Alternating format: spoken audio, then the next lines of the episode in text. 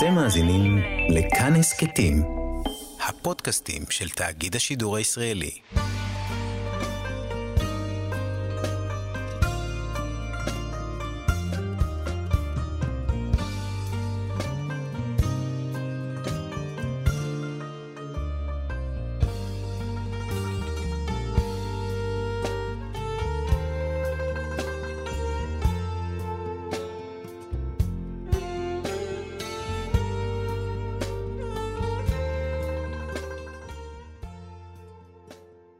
שלום כאן מורשת חברותא לימוד משותף עם רבנים ואנשי חינוך בנושא תנ"ך, הלכה ואמונה. היום אנחנו יודעים תנ"ך יחד עם הרב דוקטור יוסף מרקוס, מרצה לתנ"ך ותורה שבעל פה. הוא מרכז ימי העיון במכללת הרצוג, כאן ליד המיקרופון. ידידיה תנעמי, שלום לך הרב. שלום ידידיה. אנחנו uh, רוצים להיכנס שוב אל המלחמה הגדולה הזאת של דוד uh, מול uh, ממלכת עמון.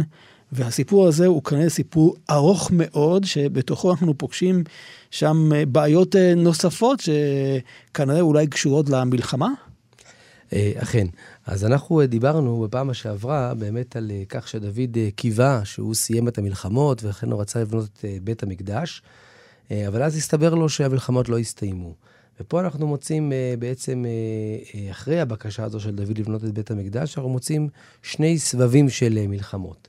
אה, מלחמה, סבב אחד, זה בפרק אה, ח', זה בעצם יוזמה של דוד, שבו הוא אה, מכה את הפלישתים ואת מואב ואת ארם ואחרים.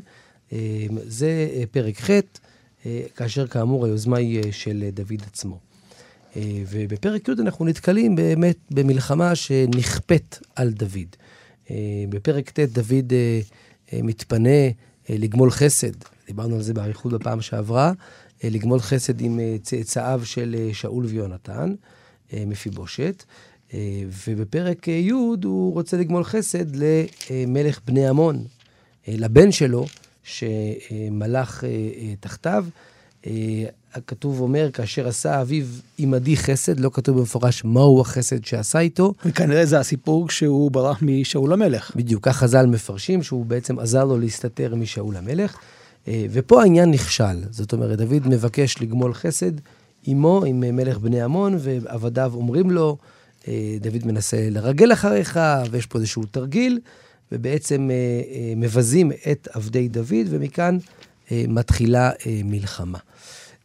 והמלחמה הזאת, אנחנו בעצם נמצאים בסיפור הזה עד פרק י"ב. זאת אומרת, כל סיפור דוד ובת שבע, שעליו נדבר היום בהמשך, הוא בעצם חלק מסיפור המלחמה הזו. הוא איזשהו רגע בתוך המלחמה הארוכה הזאת, שמתמשכת במשך זמן רב, ומסתיימת לה רק בסוף פרק י"ב. זה ממש אבל קשור למלחמה, כי הסיפור של אוריה איתי זה ממש חלק מהמלחמה שם. נכון. אז פה באמת כדאי שנעשה קצת סדר ונראה את המערכות השונות של uh, המלחמה uh, הזאת. אז uh, כאמור, הכל מתחיל בפרק י', אה, דוד מבקש לעשות חסד עם אה, חנון בן נחש. חז"ל מבקרים את דוד באמת על, על הדבר הזה, אה, כי באופן כללי התורה אומרת בדברים, פרק כ"ג, לא לדרוש את טובתם של בני עמון, ובני עמון בספר שופטים וגם בספר שמואל עם שאול היו אויבים מרים של עם ישראל, ודוד ככה מנסה כאמור לגמול איתם חסד, ויש בדבר הזה משהו בעייתי. ובאמת הדברים אה, לא עובדים, ובעצם מתחילה מלחמה, ויש לנו כאן אה, כמה וכמה שלבים למלחמה הזאת.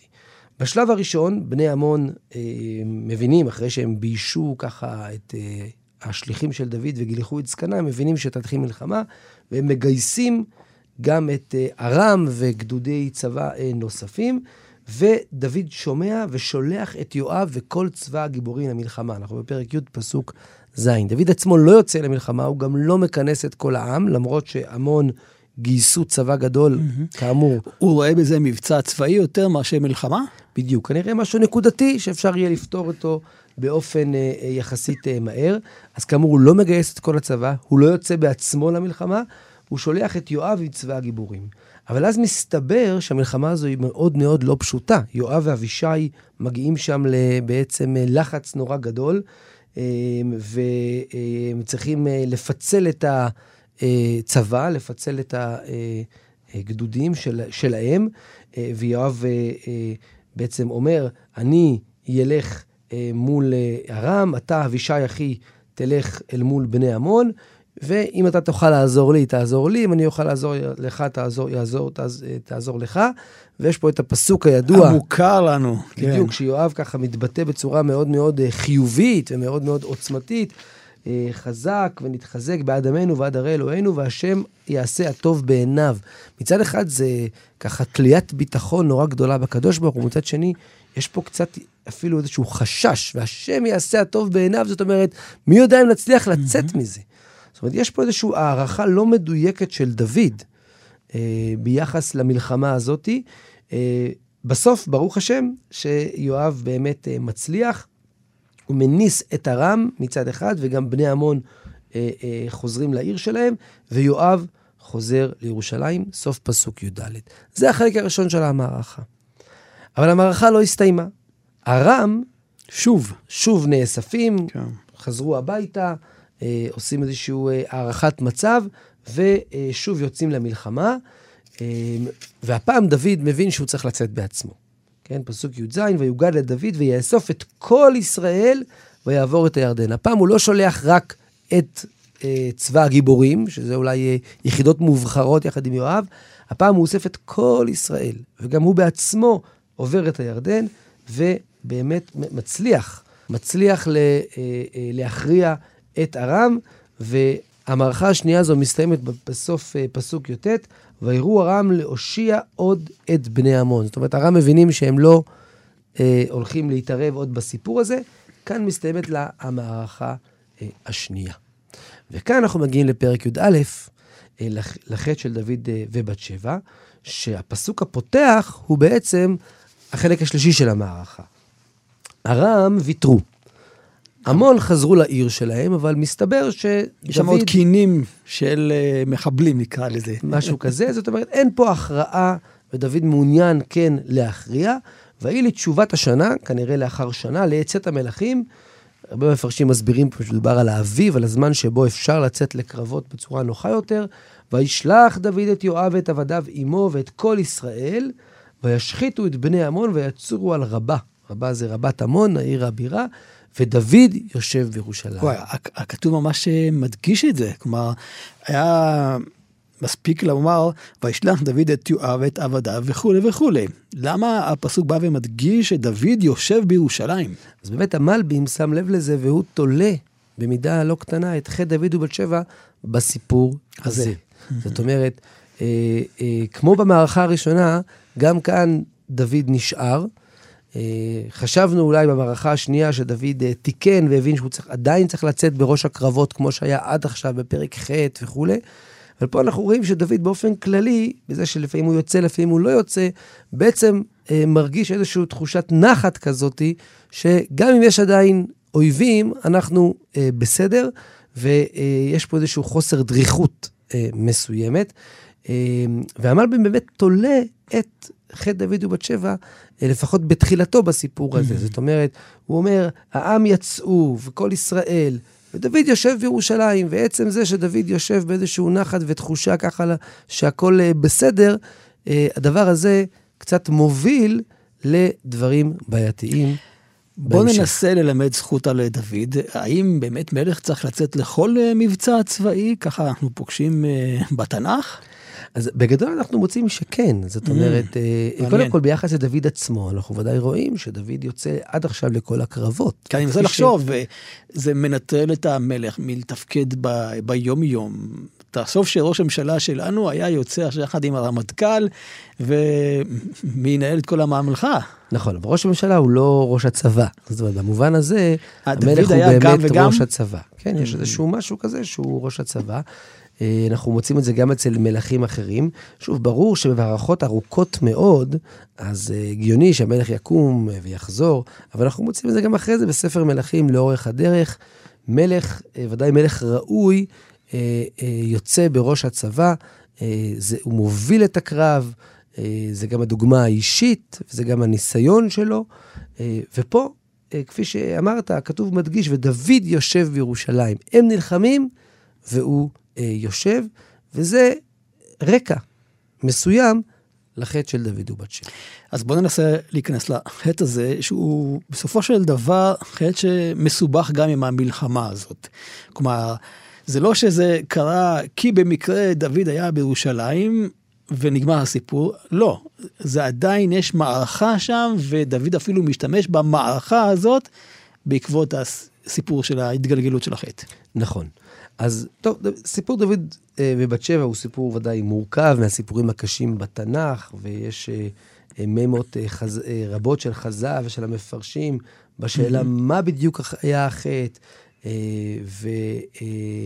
ולא נוכל להיכנס פה לכל הדברים. רק נעיר כמה הערות אה, כלליות, אנחנו מכירים את הגמרא. אה, במסכת אה, שבת, שאומרת, כל האומר דוד חוטא, אינו לא טועה. חשוב לזכור שרש"י אומר שם, כל האומר דוד חוטא באשת איש, חטא באשת איש. זאת אומרת, יש שני חטאים. חטא מסוים ודאי שיש, קשה לומר שלא, הרי גם נתן מגיע ומבקר אותו קשות, ו- ו- ודוד מקבל עונש קשה על הדבר הזה. גם דוד עצמו, במזמורי תהילים, אה, רבים, ובאופן אה, ספציפי, כן, נ"א. תהילים נ"א, בדיוק, אז רגשי החרטה אה, של דוד. אז ברור שהיה חטא מסוים. מה שחז"ל מדגישים בכמה מקומות, זה באמת שלא היה כאן חטא של אשת איש. אלא משהו קצת אחר. אנחנו נראה... האם אפשר לחלק בין החטא האישי, נאמר, אשת איש וכולי, לבין החטא הציבורי, ואני ממשיך את הכיוון שאמרת קודם, שדוד בירושלים, ומה ש... סליחה שאני אומר, כן, אה, מה שמעניין אותו זה דברים אחרים. אז אה, אני לא הייתי מחלק דווקא בין האישי לציבורי, למרות שזה גם אה, מתקשר, אלא יותר אני חושב שהכתוב אה, עוסק בשאלה האם זה חטא כלפי הקדוש ברוך הוא, או חטא כלפי אוריה ובת שבע. זאת אומרת, במובן הזה חז"ל אה, אה, מביטים היטב בכתוב, שאנחנו נראה בהמשך, גם בדברי נתן, שמדגיש פחות את החטא כלפי השם, כן, אה, עוד פעם, באשת איש, כן. אלא ויותר בגזלת כבשת הרש. מאוריה כן, החיתי. שזה כן. באוריה החיתי ובבת שבע. גם כל התרגיל בעצם ולכן, שהוא עשה עם אוריה, הוא לא נשמע טוב. נכון, נכון, ולכן באמת מגיע הנביא ומוכיח אותו.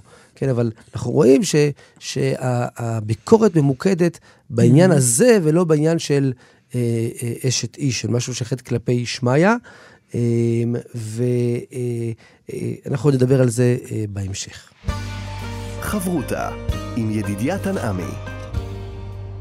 חברותה בתנ"ך כאן אה, במורשת יחד עם הרב דוקטור יוסף מרקוס, ועכשיו אנחנו רוצים להיכנס לחטא עצמו, ואולי כרקע להבנת החטא הזה, צריך להבין את הטופוגרפיה של ירושלים. כי גם הכתוב מדגיש לנו כאן את הסיפור שדוד מתהלך בגג. כלומר, יש כאן איזו חשיבות להבנה למה הדבר הזה בעצם קרה. נכון. אז באמת אה, ירושלים, אה, עיר דוד, כל כן. מי שמבקר בעיר דוד, אז אה, באמת נמצאת ככה על צל ההר, וארמונו של דוד היה יחסית למעלה.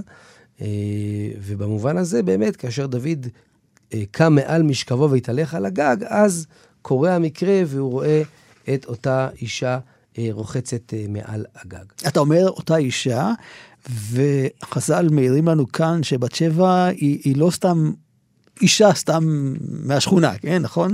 כן, זאת אומרת, יש, אתה, אתה מתייחס למדרשים שמדברים על כך שהיא מיועדת לו, מיועדת כן. לו, כן.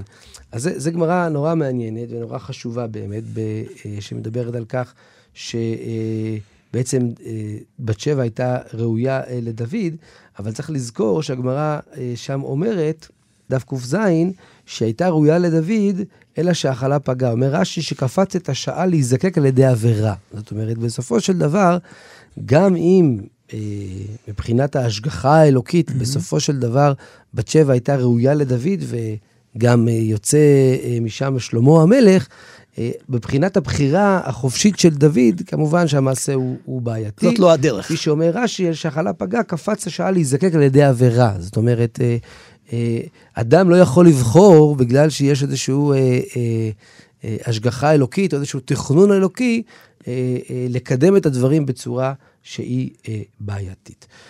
אז דוד רואה אה, את אותה אישה רוחצת, ומה שמעניין מאוד הוא שקודם כל דוד שולח לשאול מי זאת.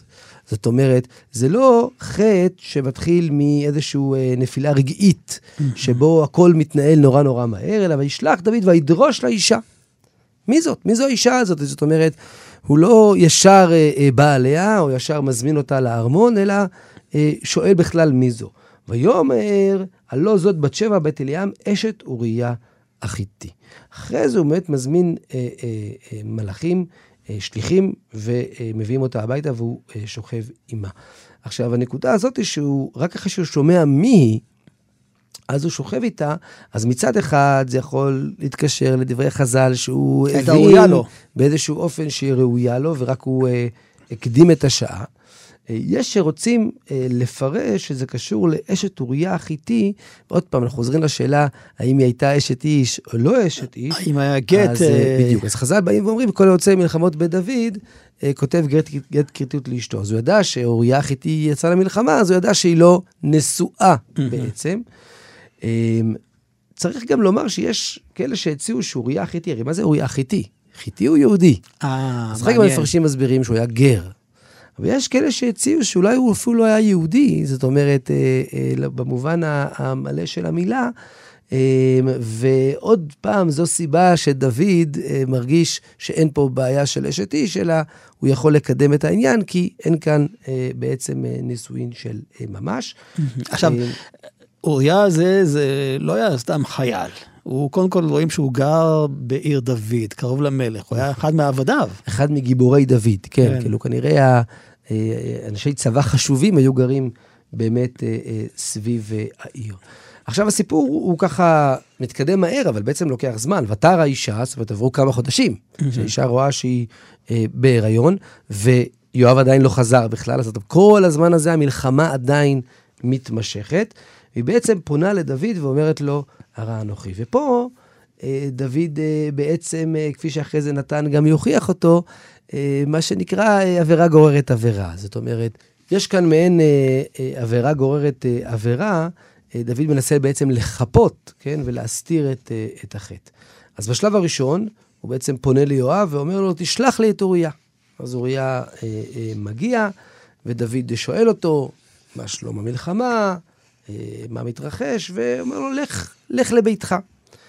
ואוריה מסרב לרדת אה, לביתו. אה, דוד אה, מבין שהוא לא יורד לביתו, שואל אותו, מה קרה? אז הוא אומר לו, אוריה, אני אלך לביתי. ויאמר אוריה אל דוד, אהרון וישראל ויהודה יושבים בסוכות, ואדוני יואב עבדי אדוני על פני השדה חונים. ואני אבוא אל ביתי לאכול ולשתות ולשכב עם אשתי, חייך וחיי נפשך ימעשה את הדבר הזה. עכשיו, פה יש אה, פרשנים שראו פה איזושהי מרידה במלכות, כי הוא מדבר בחוצפה אל דוד. מצד שני, אי אפשר שלא גם אה, אה, לזהות איזשהו, אה, להזדהות עם דברי אוריה, שמצטייר פה כמישהו מאוד מאוד נאמן לחברים שלו בקרב. כאילו, אני לא יושב כאן בבית, אפילו אולי יש לו ביקורת על, על דוד, שהוא בעצמו נשאר. אתה נשאר פה ונמצא לך בארמון, וכולם על פני השדה יושבים בסוכות, ואתה רוצה שאני אבוא אל ביתי לאכול ולשתות ולשכב עם אשתי? אני לא עושה אה, את הדבר הזה. ודוד רואה שהדבר הזה לא אה, מצליח, אז אה, אה, אה, בעצם אה, הוא שולח אותו חזרה למלחמה עם בקשה. כתב, עם מכתב. אה, כן, ויש משהו מאוד אה, אה, אירוני בזה שבעצם אה, אוריה חוזר אל הקרב כאשר אה, אה, יש בידו מכתב שמבשר את מותו. ובעצם מצווה אה, דוד את יואב לשים את אוריה מקדימה. אה, יואב שם אותו ויוצאים אנשים מהחומה ופוגעים בכמה מחיילי אה, ישראל, כולל מאוריה. אה, ואוריה מת. אה, מלאך מגיע, לא נרחיב פה כרגע בכל הסיפור, אבל הפרק מסתיים בזה שאשת אוריה, ותשמע אשת אוריה כי מת אוריה, אישה ותספוד על בעלה. ויעבור האבל, וישלח דוד ויאספיה אל ביתו, ותתן לו לאישה, ותלד לו בן, וירא הדבר אשר עשה דוד בעיני אדוני. זאת אומרת, בעצם החטא פה הוא חטא מתגלגל. היה פה את זה שהוא בעל אה, אה, אה, בת שבע, והיה פה את הניסיון להסתיר, ולבסוף היה פה בעצם את הדאגה לכך שאוריה ימות, ולבסוף, לבסוף, בעצם דוד אוסף אותה אל ביתו, והדבר הזה רע בעיני השם. ואז בעצם אה, דוד לוקח אחריות, נכון? על כל הסיפור הזה? או, אז אנחנו נדבר על האחריות עוד מעט. זה משהו נורא מעניין, כי בשלב הזה זה נראה שזה שהוא אוסף את בת שבע זה חלק מהחטא. כן, הוא הרג את אוריה, או דאג לכך שאוריה אה, ימות, ואותו הרגת בחרב בני עמון. אה, כן, מכאן בגמרא שמאי לומדים שיש שליח לדבר עבירה. אנחנו פוסקים שלא ככה, אבל חז"ל באים ואומרים שלומדים מפה שיש שליח לדבר עבירה. אה, אה, כי הנביא אומר לדוד, ואותו הרגת בחרב בני עמון, למרות שהוא. לא הרג אותו בעצמו. אה, אז בשלב הזה זה נראה שאספתה של בת שבע אל הבית היא חלק מהחטא. אנחנו נראה בהמשך שגם זה חלק מהתיקון. בסדר? זה נראה באמת בהמשך. אז אנחנו עד כאן בעצם סיימנו את פרק י"א, ושוב, אנחנו כל הזמן צריכים לזכור שאנחנו במעטפת של אותו, אותה, אותו קרב, אותה מלחמה בבני עמון שאף פעם לא הסתיימה. נתן נשלח על ידי הקדוש ברוך הוא אל דוד, והוא אומר לו את uh, משל כבשת הרש היד, הידוע, uh, היה איש עשיר, עם צאן ובקר הרבה מאוד, והיה איש עני שיש לו רק כבשה אחת קטנה, אשר uh, קנה, הוא ממש uh, מגדל אותה כמו בת, uh, והאיש העשיר חומל לקחת מצאנו ובקרו, כן? יש לו הרבה צאן והרבה בקר, מגיע אליו אורח, והוא אומר, חבל שאני אקח מאותו אה, עושר שיש לי. הוא בעצם לוקח את כבשת הרש אה, אה, של אותו עני, ו, אה, ובעצם אה, מביא אותה, שוחט אותה, מביא אותה לאורחיו. אז דוד מאוד מאוד כועס, ויחרף דוד באיש מאוד, ואומר אל נתן, חי אדוני כי בן מוות האיש העושה זאת, ואת הכבשה ישלם ארבעתיים. יש פה ודאי איזשהו רמז כפל, לדברי כן. התורה. על אה, אה, מי שגונה ומוכר, אה, אז הוא משלם ארבעה וחמישה, ואז נתן בעצם חושף בפניו, אתה האיש. שהוא האיש. ואומר נתן אל דוד, אתה האיש. למה זה לא היה בתוכחה ישירה? למה צריך משל פה? אז זו שאלה מעניינת. יש משהו... אה, אה, שאדם רגע יוצא מעצמו, mm-hmm. ולא חושב על הסיטואציה שלו עם כל ההצדקויות והתירוצים, טוב, היה ככה והיה ככה, אלא הוא מביט אל איזשהו מקרה אחר. כן, אתה משקף לו את המציאות. כן, כך הוא בוחן את הדברים בצורה יותר אובייקטיבית. אמ, עכשיו, ברגע שנתן פונה אל דוד ואומר לו, אתה האיש, ובעצם מספר לו אה, אה, מה הנמשל, כן? אתה, הקדוש ברוך הוא הפך אותך למלך, הוציא אותך מיד שאול, נתן לך את בית אדונך ואת נשי אדונך, מה היה חסר לך? אם חסר לך משהו, הייתי נותן לך יותר. מדוע בזית את דבר אדוני? פה אנחנו בפרק י"ב פסוק ט', וזה פסוק מאוד מאוד חשוב, עוד פעם בהקשר של מה בדיוק היה החטא. מדוע בזית את דבר אדוני לעשות הרע בעיני, בעיניי, את אוריה החיתי הכית בחרב. זה הדגש פה. ואת אשתו לקחת לך לאישה, ואותו הרגת בחרב בני עמון. פעמיים... בסדר גם כן. פעמיים המוות של אוריה, ואתה לא תסור חרב מביתך עד עולם, עקב כי ביזיתני, ותיקח את אשת אוריה החיתי להיות לך לאישה. כל הזמן דגש על אשת אוריה החיתי, על הגזלה. זה גזלה אישית, זה לא חטא של אשת איש, אלא זה חטא של גזלה, אה, אה, שבו לקחת לאותו אוריה, שבעצם מצטייר פה כמסכן, את אשתו היחידה. ואז אה, גם מגיע העונש, לא תסור חרב מביתך, הנני מקים רע עליך רעה מביתך, מביתך, ולקחת את נשיך לעיניך. אה, וככה בצורה גלויה, אה, מישהו יבוא וישכב עם אה, נשיך לעיני אה, כולם. וכאן מגיעה התגובה של דוד, וזה מה שחז"ל באמת מעירים במסכת יומא על ההבדל הגדול בין אה, דוד לבין אה, שאול. שאול. דוד מיד אומר, חטאתי להשם. עכשיו, מצד אחד, זה לא מספיק. זאת אומרת, זה לא חטאתי להשם ולכן, טוב, mm-hmm. אז החטא אה, נמחק, לא צריך אה, עונשים. אה, דוד נענש קשות על החטא הזה, ואנחנו עוד נדבר על זה גם כן בהרחבה. מצד שני, נתן מיד מגיב ואומר, גם אדוני יעביר חטאתך לא תמות. זאת אומרת, א', אתה לא תמות, אבל בסוף גם העונש אבל כן התקיים. העונש התקיים, אבל מלכות דוד נמשכת. זאת אומרת, העובדה שדוד מיד בא ואומר, חטאתי להשם, אם אנחנו משווים את זה לשאול, כפי שעשו חז"ל ומפרשים רבים, ששאול אה, אה, ודאי בחטא עמלק, אבל גם בחטא הראשון שלו מול, אה, במלחמה מול פלישתים, הוא לוקח לו המון זמן עד שהוא בעצם מודה שהוא חטא. דוד ישר מבין שהוא חטא, ואנחנו רואים מתהילים גם את הצער הגדול שהיה לו, ופה חז"ל באים ואומרים שדוד הקים עולה של אה, תשובה. זאת אומרת, דוד באמת מצטייר כ, אה, לא כ, כצדיק שלא חטא מעולם, אלא כ, כמקום שבעלי תשובה עומדים, צדיקים גמורים אינם עומדים. אה, שוב, זה לא אומר שאין מחיר. כן, זה לא אומר שאין מחיר, ושברגע אה, שאדם אה, בא ומכריז, אפילו מעומק הלב, על כך שהוא חטא, אז הוא לא נענש. העונש יגיע והמחיר יהיה מאוד מאוד כבד, במידה מסוימת אנחנו נראה שדוד אה, נהיה יחסית מאוד מאוד פסיבי מכאן ואילך, מעבר לכל הצרות שנוחתות עליו. אבל העובדה שדוד ישר הודה שהוא חטא, וגם ניסה לתקן במה שהוא יכול לתקן, זה הזכות הגדולה של דוד, שבגינה דוד, אה, ההבטחה הגדולה של דוד, שהוא יהיה מלך לעולם, ההבטחה הזו אה, המשיכה. וכאן אנחנו רואים שהעונש של דוד כבר ממש מתחיל עם הילד שהיה הראשון של אה, בת שבע. נכון. אז באמת, אה, נתן דיבר על ישלם ארבעתיים, וחז"ל באמת מדברים על כך שארבעה ילדים שלו אה, בעצם נענשו בעקבות אותו דבר, בעקבות, בעקבות המעשה הזה. אז הגמרא במסכת יומא דף כ"ב מדברת על אמנון ואבשלום, ועל הילד ועל תמר. זה מעניין שהגמרא לא מזכירה את אדוניה.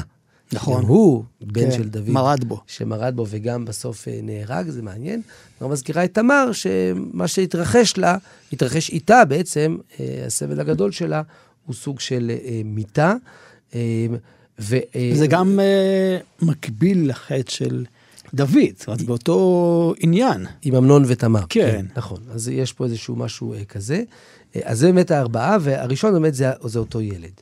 עכשיו, באמת יש פה מצד אחד איזשהו פה, במקרה של הילד, משהו שהוא בלתי אפשרי, כי לא יכול להיות שאותו ילד שנולד בחטא, ושוב, גם כן. אם לא מדובר על אשת איש, אבל נולד בעצם מהלקיחה של אה, בת שבע, ומזה שאוריה גם מצא את מותו בעקבות כל הסיפור הזה, באמת לא יכול להיות אה, שהילד יחיה. אמ, אבל אה, דוד, כידוע, מבקש ומתפלל. אמ, ויבקש דוד את האלוהים בעד הנער, ויעצם דוד צום ובא ולם ושכב ארצה. אנחנו רואים פה את, את התפילה הגדולה של דוד שבאה לידי ביטוי גם בצום ובשכיבה על הרצפה, כן? זה לא אבל, כי הרי הוא לא מת, זה בקשה. זאת אומרת, כל עצמותיי תאמרנה, כן? להתפלל דרך הגוף, דרך, אני לא ממשיך את השגרה שלי וגם מתפלל. אני, כל השגרה שלי היא תפילה אחת גדולה שבאה לידי ביטוי גם בזעקה מתוך הגוף, בצום ובשכיבה על הרצפה. וביום השביעי עמד, עמד הילד מת, ודוד מסביר, כן? לא שהוא בא להגיד שלא צריך להתאבל על ילד שמת, אבל הוא בא לומר, לומר כל עוד הילד היה חי, אני אה, התפללתי. ברגע שהוא מת, אני מבין באמת שיש כאן עונש שאי אפשר היה לכפר עליו, ואני מקבל את אה, הדין.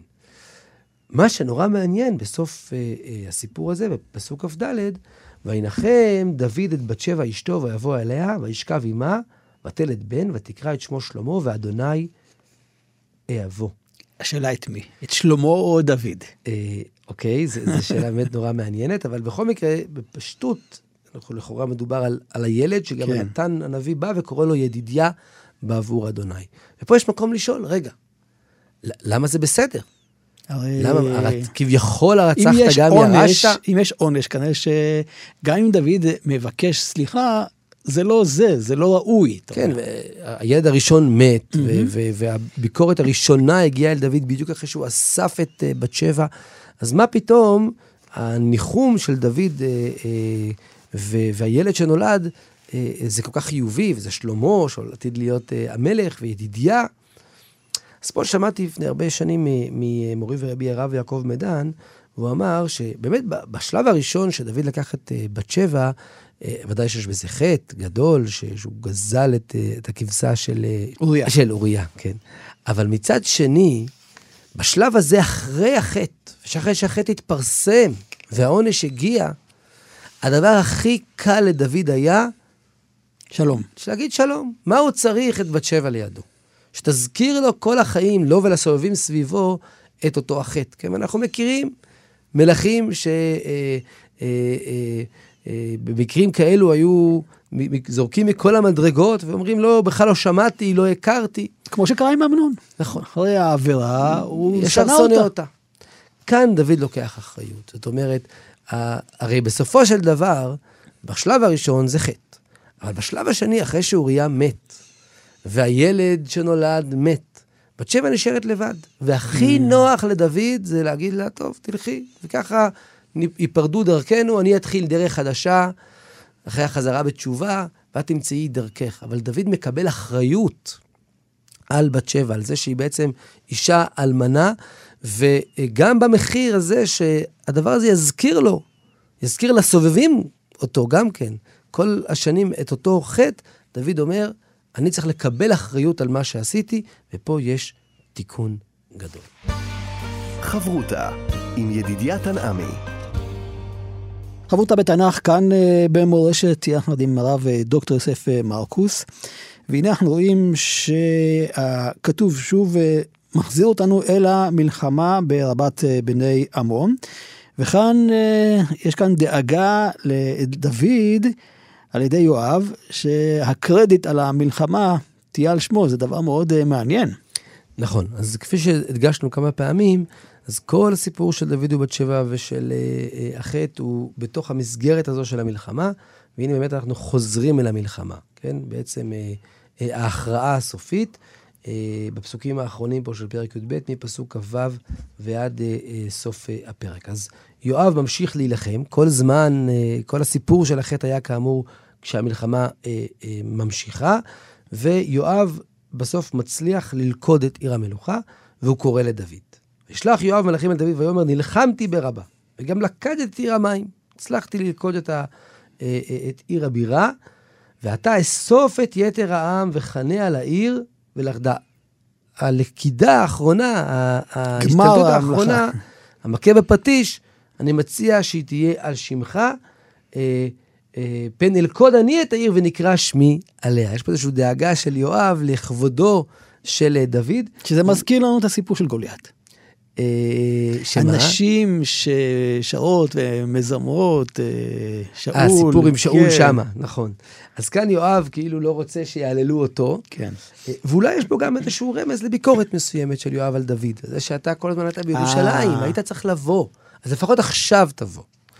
אה, באמת דוד מגיע, אוסף את כל העם, לוכד אותה, ופה יש תיאור של שלל נורא גדול במיוחד, שדוד אה, לוקח אה, אה, מהמלך, כן?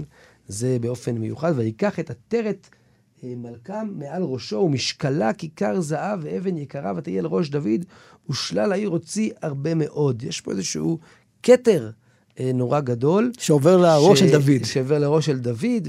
משהו סמלי של ניצחון. המפרשים אה, אה, דיון אה, גם בחז"ל, אה, מציאותי, אה, דבר כל כך כבד, איך דוד שם אותו, אולי הוא שם אותו רק לרגע, אבל בהחלט יש פה איזשהו אה, אה, דגש נורא גדול על העניין הזה, אה, מה שמראה כמה אה, המלחמה בבני עמון הייתה חשובה, וכמה ההכרעה של בני עמון, בסופו של דבר, משמעותית. היא איזושהי מאוד משמעותית ליציבות הממלכה אה, של דוד. אה, זה נורא מעניין שגם אה, חז"ל במסכת סוטה רואים את הקרב הזה של דוד כקרב מאוד מיוחד וחשוב. המשנה במסכת סוטה, פרק ח', כאשר היא מדברת על משוח המלחמה, מה הוא מדבר אל העם, ומה הוא אומר להם, איך הוא מדרבן אותם ככה לקראת המלחמה, ואז הוא אה, מזכיר אה, ניצחונות של דוד. והוא מזכיר גם את הניצחון שלו מול גוליית, וגם את המלחמה הזו מול בני עמון, כן?